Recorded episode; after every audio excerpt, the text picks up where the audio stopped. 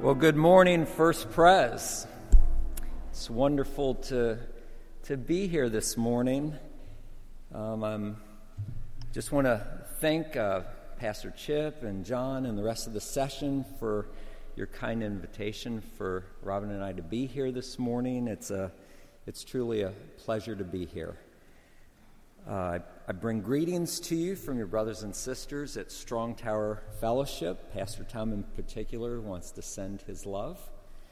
On behalf of everyone at Strong Tower, I want to take a second to thank you and your leaders for the kindness that you've shown to, to us over the past six years. We're so grateful for your love. And here's a few things that Robin and I want to personally thank you for your prayers even before we arrived, the kindness and love Robin has experienced from Barbara Miller and the rest of the women's Bible study, the encouragement and friendship I've received from Pastors Chip and John, uh, the Royals and the Scurries for opening their hearts and their homes to us uh, when we arrived. An unnamed couple here at First Pres for forgiving us when we needed it the kindness and well wishes of so many that I can't name them all. And lastly, we, we're, we're so thankful for Pastor Tom and Sarah who've embraced Robert and I as family. This morning I'm going to be preaching from Romans 1 16 and 17. And um, that probably sounds like leftovers to you. You just um, had that meal a few weeks ago. Pastor Chip called me. Um, and uh, when he found out what I was preaching from, and um, and he told me that he had just preached um, from that passage uh, several weeks ago. And you know what that's like for an inexperienced pastor like me to be told by an expert that he just preached from the same passage. Um, how many of you have eaten Ellen Royal's dinner rolls? Okay, so you understand it would be kind of like being invited over to the Royals and being asked to bring dinner rolls. I mean, it's just uh, I want to assure you this morning that my rolls won't be like Pastor Chip's. The quality just won't be there, but um, bear with me. In our passage this morning, uh, from Romans 1 16 and 17, the, the Apostle Paul said, I am not ashamed of the gospel. And if the apostle was a super Christian, um, then it wouldn't be surprising that he wasn't ashamed of the gospel. As a matter of fact, I often wondered why, why didn't he say, I'm proud of the gospel? Why did he put it in the, in the negative? And the reason is, is because if the gospel was about him, he would have a reason to be ashamed. But the Apostle Paul made clear in a confession that he made at the end of his life that he said in 1 Timothy, the saying is trustworthy and deserving of full acceptance that Christ Jesus came into the world to save sinners, of whom I am the foremost. I am the chief. So if Paul was still a big sinner at the end of his life, um, then he should have been ashamed of the gospel because it doesn't work if the gospel was about him. It's kind of like if you spend a lot of money on a brand new car and it keeps breaking down. Um, you'd be ashamed of owning that car, and the gospel's the same way. Uh, once again, if the gospel is about us, um, what is what is the sin that easily besets you? Is it gossip? Is it unfaithfulness in relationships? Cheating? Selfishness? Lying?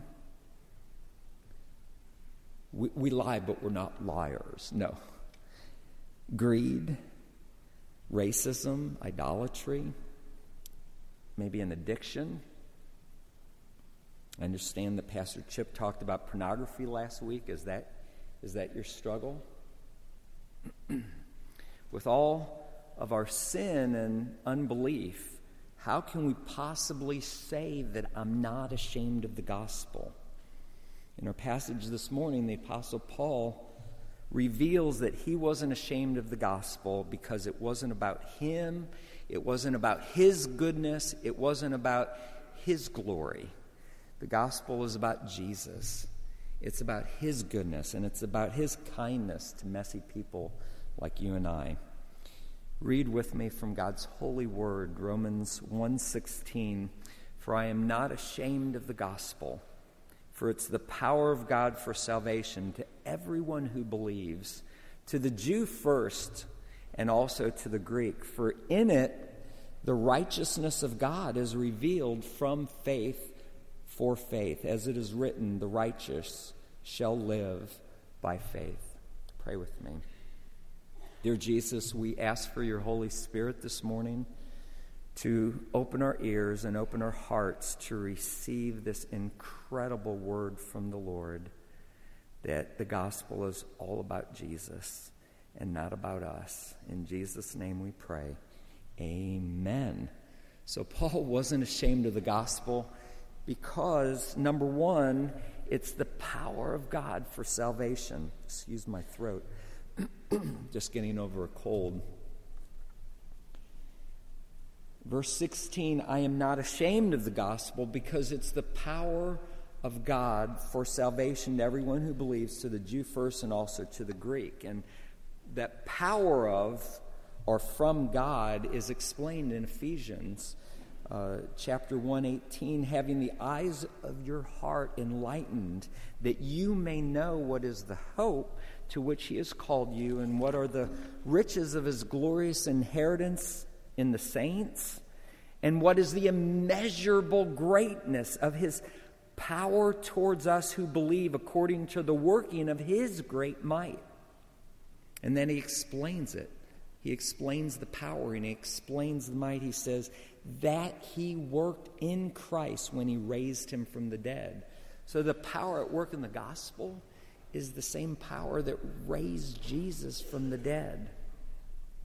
But how does the gospel teach us to access that power, this is really counterintuitive. How do you get power? You become strong, right? You become powerful. But that's not what the gospel teaches us. 2 Corinthians 12 9, but he said to me, My grace is sufficient for you, for my power is made perfect in weakness. Therefore, I will boast all the more gladly of my weakness, so that the power of Christ may rest upon me. So, the way we access gospel power isn't by being strong, it's admitting that we're weak. It's be, by being honest to the fact that I can't do what God's called me to do. But it's a power for salvation.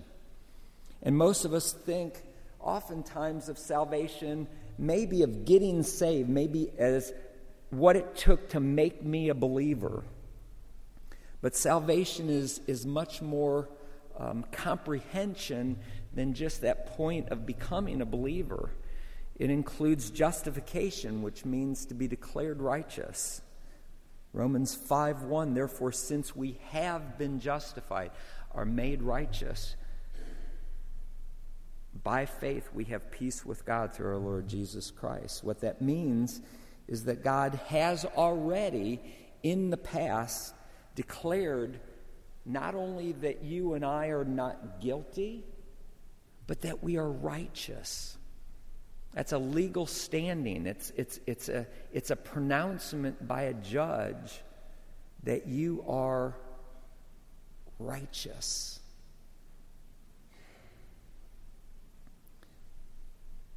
Jack Miller, who, uh, who developed the sonship curriculum, uh, had this statement You will never be any more righteous than you are today. And when I first heard those words, it was the first uh, few months of being in a Presbyterian church. And uh, Robin and I had both become believers in, in churches that kind of had a different uh, Christian worldview, very Arminian. And I remember when I heard that said, that you will never be any more righteous than you are today that I, I, I kind of nudged Robin and I said, I don't know if that's true, but that really sounds good. I mean, it just blessed me that we are righteous because we know our mess. I mean, we, uh, we know what happens behind closed doors. And to be declared righteous is an incredible gift of God. And it happened by the very power that rose Jesus from the dead. But salvation also includes sanctification, and that, that is the reflection of righteousness that more and more that God is granting by his power that we would reflect the very beauty of God himself. Ephesians 2 8. For by grace you have been saved through faith. And this is not your own doing, it's the gift of God, not as a result of works, so that no one may boast. For we are his workmanship. That's the work of sanctification, created in Christ Jesus for good works, which God prepared beforehand that we should walk in them. So we can't boast. This is a righteousness that has come from God. It's a, it, it comes by His power. Hebrews 10 says, For by a single offering He has perfected for all time those who are being sanctified, those who are being perfected, He's already perfected. It's God's power that enables us more and more to reflect what is beautiful and good in this world. But also, uh, salvation includes glorification, and that means being completed in righteousness. Ephesians 5 Husbands, love your wives as Christ loved the church and gave himself up for her, that he may sanctify her, having cleansed her by the washing of water with the word, so that he might present the church to himself perfect in splendor without spot or wrinkle or any such thing that she might be holy and without blemish.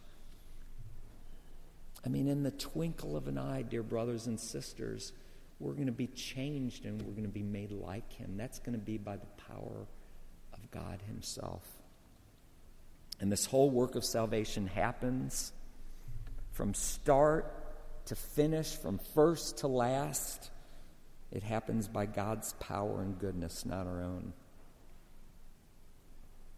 You know, when we left the United States back in 2012 to go to Nairobi, Kenya, there was hardly any construction happening um, here in the States. But we got to Nairobi, and everywhere throughout the city, they were building these, these huge, uh, towering buildings. And, and they had these, um, these cranes. Now, somebody this morning told me what they were called, and now I forget.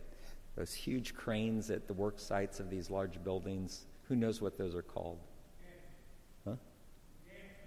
Gant, gantry? Okay.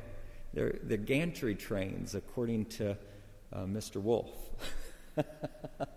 and um, those cranes are designed to lift what you can't lift yourself. The, these huge beams that, that, that, that the, that the uh, buildings are made of, can't, n- no man can lift those, those beams. And so you have to have cranes to do that. Well, uh, that's the power of God to allow us to do what we can't do.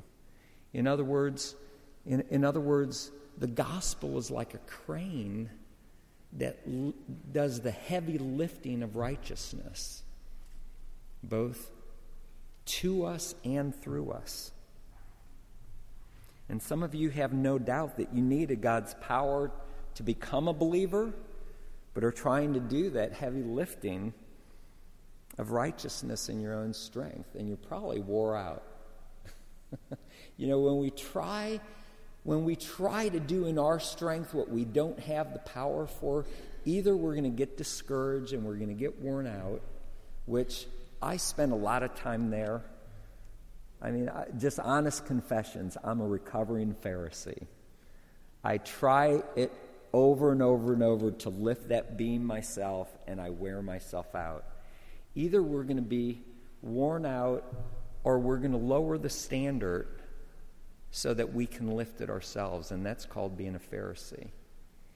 And the alternative is just to confess that we're weak and that we need God's power. So Paul, Paul wasn't ashamed of the gospel because it's the power of God for salvation and because it reveals God's righteousness. Verse 17 For in it, in the gospel, the righteousness of God is revealed from faith for faith. As it is written, the righteous shall live by faith. So, what is God's righteousness? Romans 14 For the kingdom of God is not a matter of eating and drinking, but of righteousness and peace and joy in the Holy Spirit. So, what that tells us is what it's not. It's not um, how you dress or what food you eat or you, e- even whether you drink or smoke.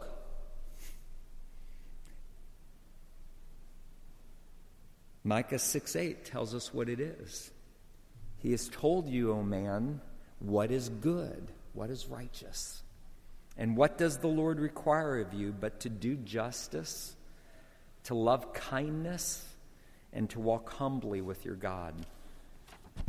James puts it this way Religion that is pure and undefiled before God and the Father is this to visit orphans and widows in their affliction and to keep oneself unstained from the world.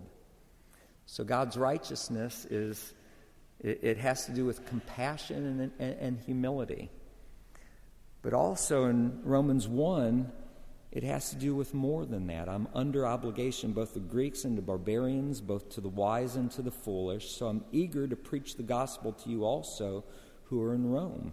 For I am not ashamed of the gospel, for it's the power of God for salvation to everyone who believes, to the Jew first, and then to the Greek.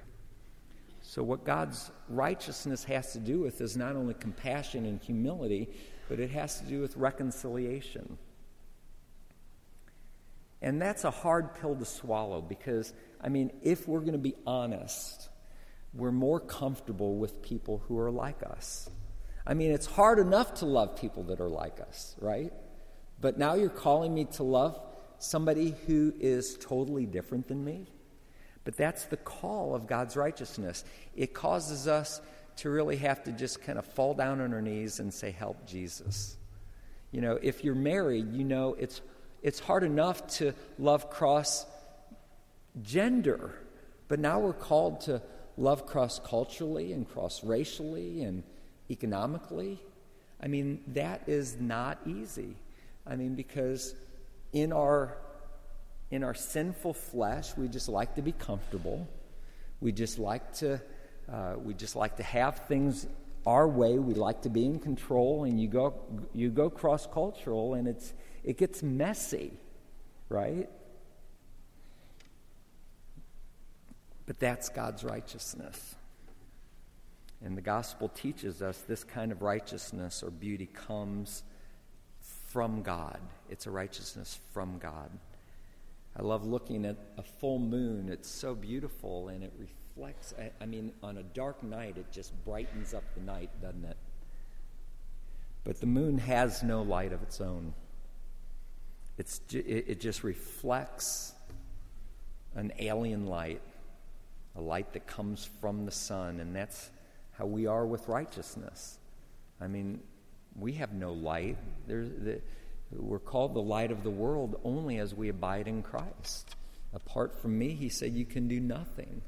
So the light is just a reflection. As a matter of fact, when, when somebody called Jesus good, he said, Why do you call me good? There's none good but God. And that means there's no light coming from man, it comes from God, it comes from our ability to abide in Him and connect in Him and fall down on our knees and say, I need you, Jesus.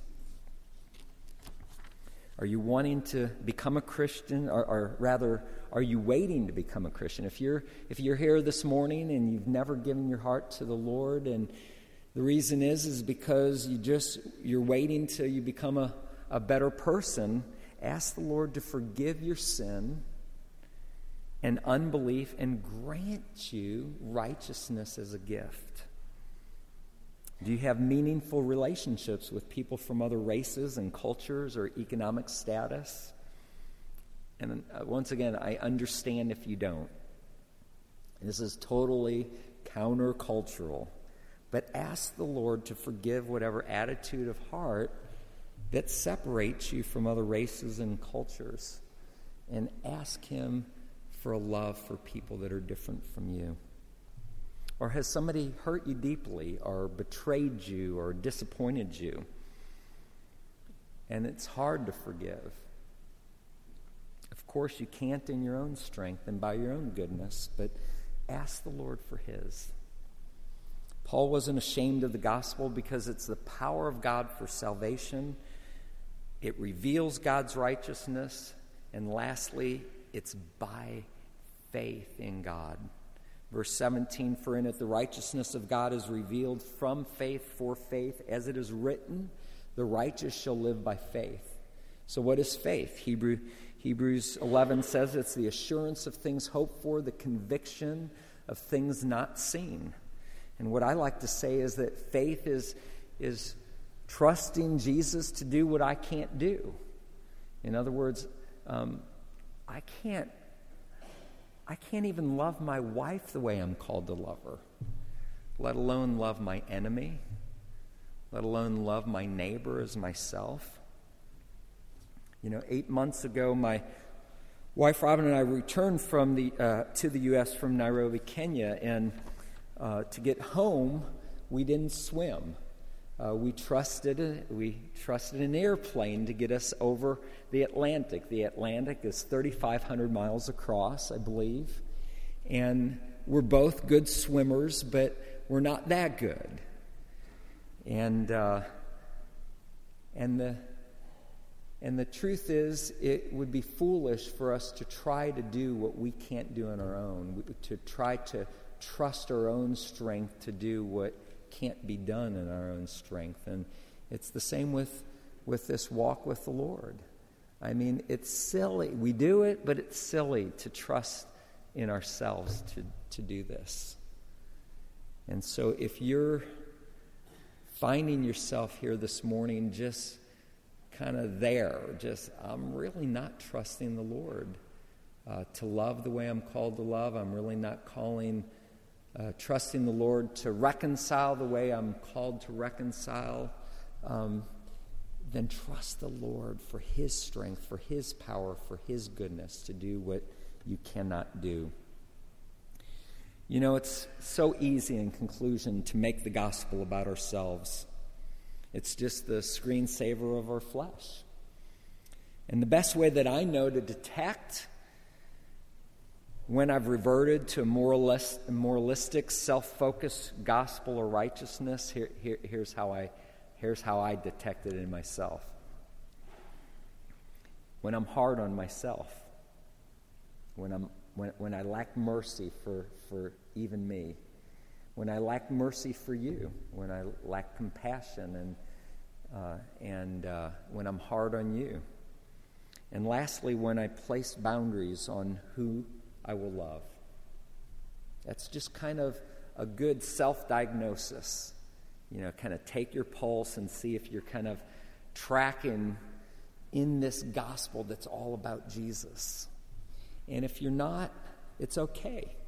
Just go to Romans 1 and look at verse 16 and 17 and be reminded that it's not about your uh, power, the gospel is the power of God to save from first to last. It's not about your righteousness. The gospel reveals the righteousness that is from God. And it's not about your effort, but it's by faith in God to do what you and I cannot do.